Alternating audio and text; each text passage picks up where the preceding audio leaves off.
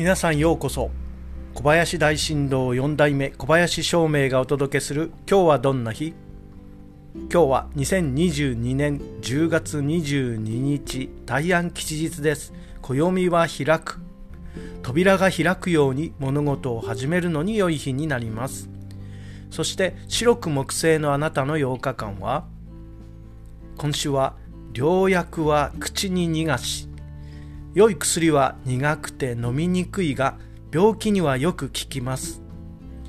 他人からの注意や戒めの言葉も同じで耳が痛く聞き入れがたいけれども素直に受け止めることで結果自分のためになります。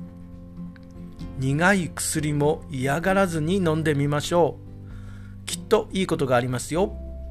それでは今日も良い日で小林照明でした。